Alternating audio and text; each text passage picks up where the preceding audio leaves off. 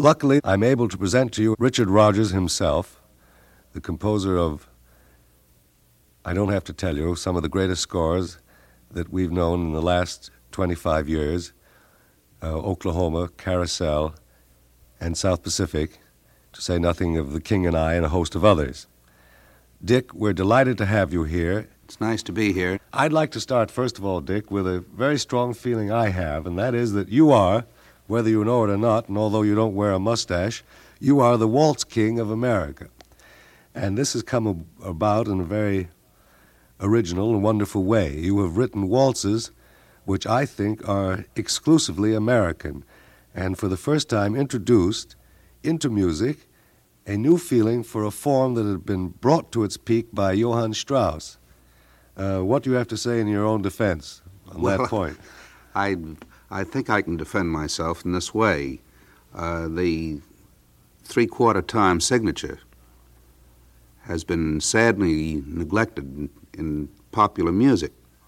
And I felt for a long time that uh, it had more validity, that it had been given a chance to show. I think there's possibly even more energy, vitality in three quarter time than there is in four quarter time, for instance. Well, it's of course it's because you have that conviction and that feeling that your waltzes have turned out to be the wonderful things they are. Uh, I'd like to tell you a story which involves a Columbia artist.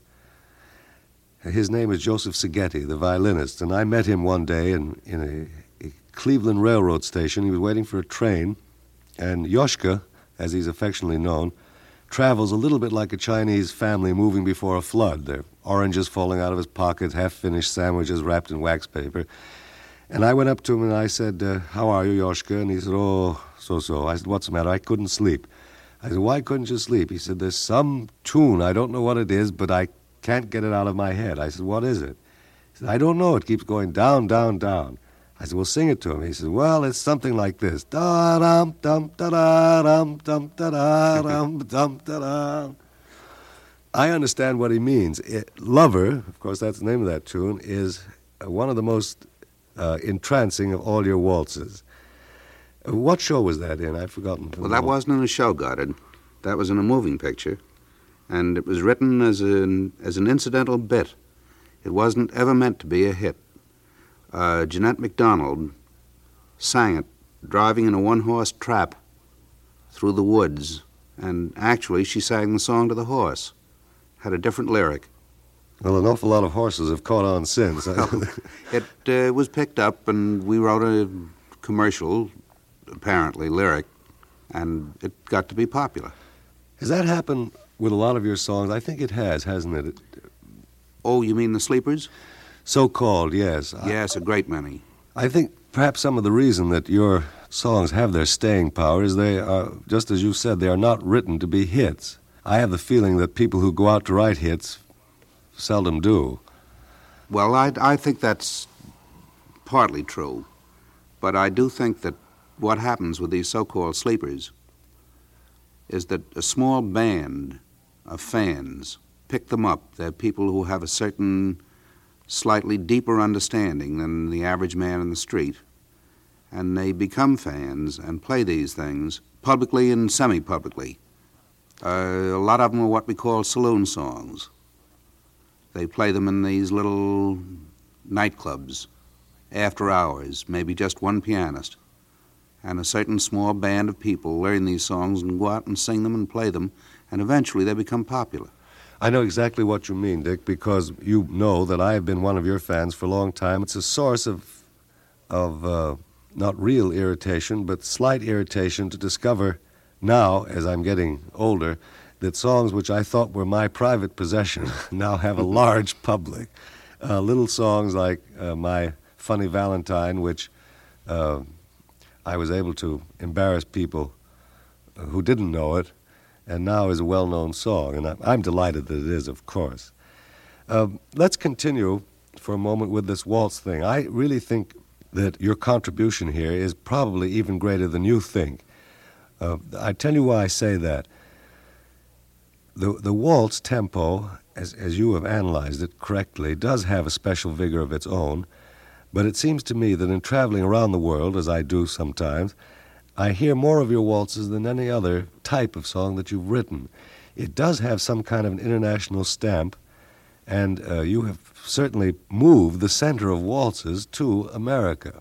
I think we ought to play some of these uh, on this wonderful record that you've made with the New York Philharmonic, and we're going to talk about that in a moment, is a medley of waltzes, which includes Lover, Falling in Love with Love, The Most Beautiful Girl in the World, and Oh, What a Beautiful Morning. Let's hear a bit of that. Of course, Dick, on this record, you're conducting one of the world's great orchestras, the New York Philharmonic. I can't f- think of a better way for you to present your music. I've long felt that your music deserved the kind of treatment that an orchestra of this dimension and stature can bring it. How did you feel conducting the New York Philharmonic? Well, I think out of the, the primary sensation I felt was one of intimidation. On whose part? On your part? On my part, I was being intimidated. I don't think that you can face an organization like this that plays so superbly and has played under such wonderful conductors without being intimidated. I think only a fool would feel confident. But I'm, su- I'm sure they put you at your ease after the first few bars. Well, we got to know each other pretty well. As a matter of fact, I had played with almost all of these men at one time or another, uh, conducting at the stadium and in various uh, various theaters. Some of them, great many of them, had played, and I knew almost all of them. But I'd never played with them as the Philharmonic Society of New York. So it made quite a difference to me. Well, tell me what what was your reaction? I, I'm sorry to give you a naive question like this. What was your reaction to hearing your music played by over a hundred men?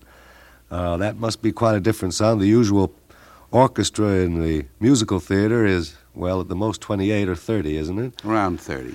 And uh, here you are, here you were, hearing your music played by a hundred, over a hundred men. I, I would have thought that that alone would have, have given you the feeling of, of, of being overwhelmed.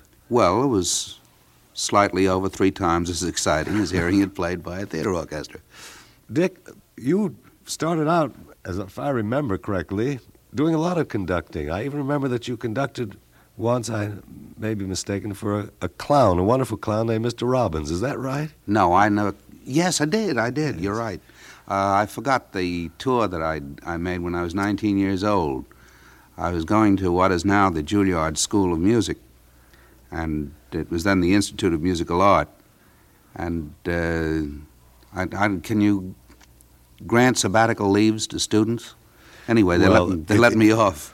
It's called delinquency now, I think. Well, I was juvenile enough. I was still in my teens.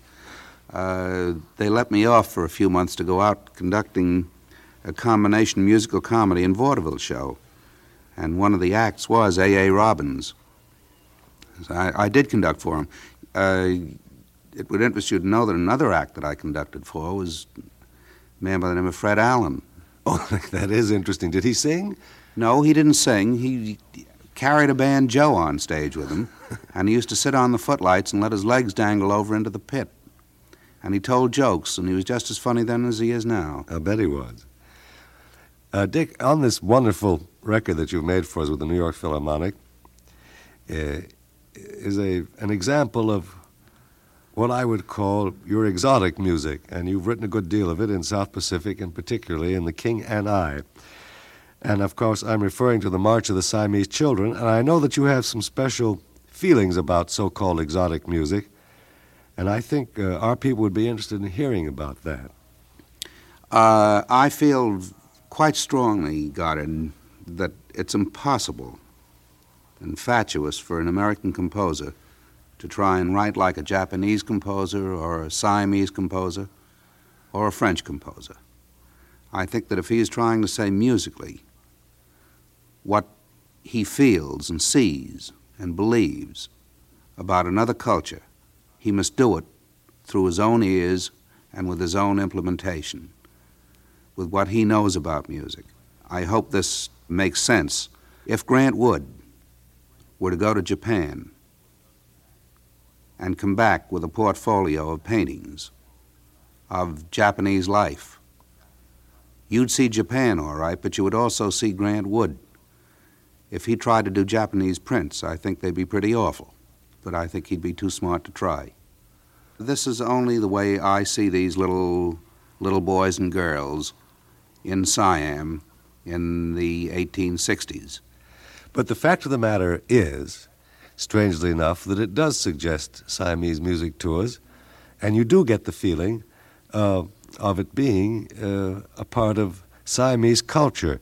I think that's very interesting, and I think, by the way, your theory is completely correct and is proven by the March of the Siamese Children, which you play on this record, which I'd like to hear a part of now.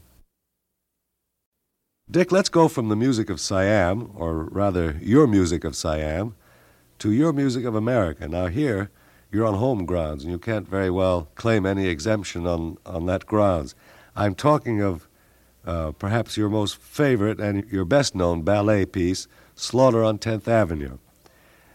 I know that had a very slow start with the public, but I also know that now it's a genuine part of the American uh, musical repertoire. I also know it was in the show On Your Toes, and you wrote it in, when was that written? Uh, 1935. Dick, did you consciously write it as a ballet? Oh, yes, it was written as part of the play. As a matter of fact, On Your Toes was the first musical show that used ballet as part of the story. They had had occasional ballets and revues, but uh, no ballet had ever been an integrated part of a book musical comedy. And uh, this was written, well, as a matter of fact, the synopsis, the story of Slaughter on 10th Ave, written long before there was any music. Well, the point I wished to make was that I think this was really one of the first times that a uh, theater composer, I mean a Broadway theater composer, if I can use that term, had written a ballet specifically uh, for the show. Uh, I, am what I'm trying to say is that very often the ballets in the musical theater are pastiches that are made up of the various songs that you have heard or are about to hear. That was usually the case, wasn't it? And it still is very And still often. is, yes. But this is a composed ballet for a specific dance and a very successful one too. And not only was On Your Toes the first of the ballet subject matter shows, but I think it set a pattern that has is still being followed practically every day in Hollywood, if not in New York theater. Dick, here in the United States, unlike uh, the European tradition, it's not often that the government takes cognizance of what goes on with our composers, but I think it's a signal victory that in your case, you were requested to write a piece by the United States Navy, and of course that's Victory at Sea, another of the works which appears on this record. Can you tell us something about the origin of it and how you happened to write it? The Navy had something like 60 million feet of film that had collected from our allies in the last war and, and enemies. They wanted a series on television that would utilize this film and tell the story of naval operations from the beginning of the last war until its end. They needed music for it, and they were good enough to come to me and ask me if I would write it. Well, I think they were wise enough to come to you and ask you if you'd write it. But I know that many of our listeners will recognize it in Victory at Sea, a tune which they know under another title as No Other Love, which was a great hit. Can you tell us about that coincidence? Well, it isn't a coincidence. It was a chain of events. Uh, one of the sequences in Victory at Sea had to do with South America. And I thought that would be appropriate, since part of it went ashore, to write a tango, which I did. And there was a Sunday broadcast of this particular sequence. And Monday morning, we started to get mail people wanted to know what this music was. It had no lyric. And as I say, it was simply incidental music. Uh, there was a good deal of this. The publishers were interested. And I had a recording made and sent it to Oscar Hammerstein with the suggestion that he might like to write a lyric for it. And we could put the song in Me and Juliet. Well, he did that. And the lyric was called No Other Love, and the song went into Me and Juliet and was fairly successful. It certainly was fairly successful. Well, Dick, uh, I think we ought to hear that section of Victory at Sea uh, because it's interesting to people who will know the song to hear it in its original form. Well, of course, that's only one aspect of Victory at Sea. What about the other kind of music? Was this a new experience for you to write uh, this kind of, we might call, background music for a, a number of moving scenes, uh, many of them involving not only our Navy, but tremendous war effort that was put forth by our country? It wasn't exactly background music, Goddard. This was an understanding that I had with the people who made the, f- the film for broadcasting, and that was that it would be collaborative, that I would be allowed to compose, and that the cutting of the film, where it was required, would meet the music halfway, that it was not to be a moving picture scoring job. It was my first job of this kind of composition for anything that was filmed, but not completely away from the kind of work that I had been doing in the musical theater for years the ballet things, incidental music, all kinds of music for the theater that uh, did not require lyrics. Well, Dick, it's been a tremendous pleasure to have you here today. I only want to add that we at Columbia are terribly proud to be able to present you with the New York Philharmonic Symphony Orchestra in this recording of your own works conducted in a way that we like very much by the composer. I can only say to you, Goddard, that I hope your recording does well because it will simply make doubly rewarding the tremendous pleasure I've had out of conducting the New York Philharmonic.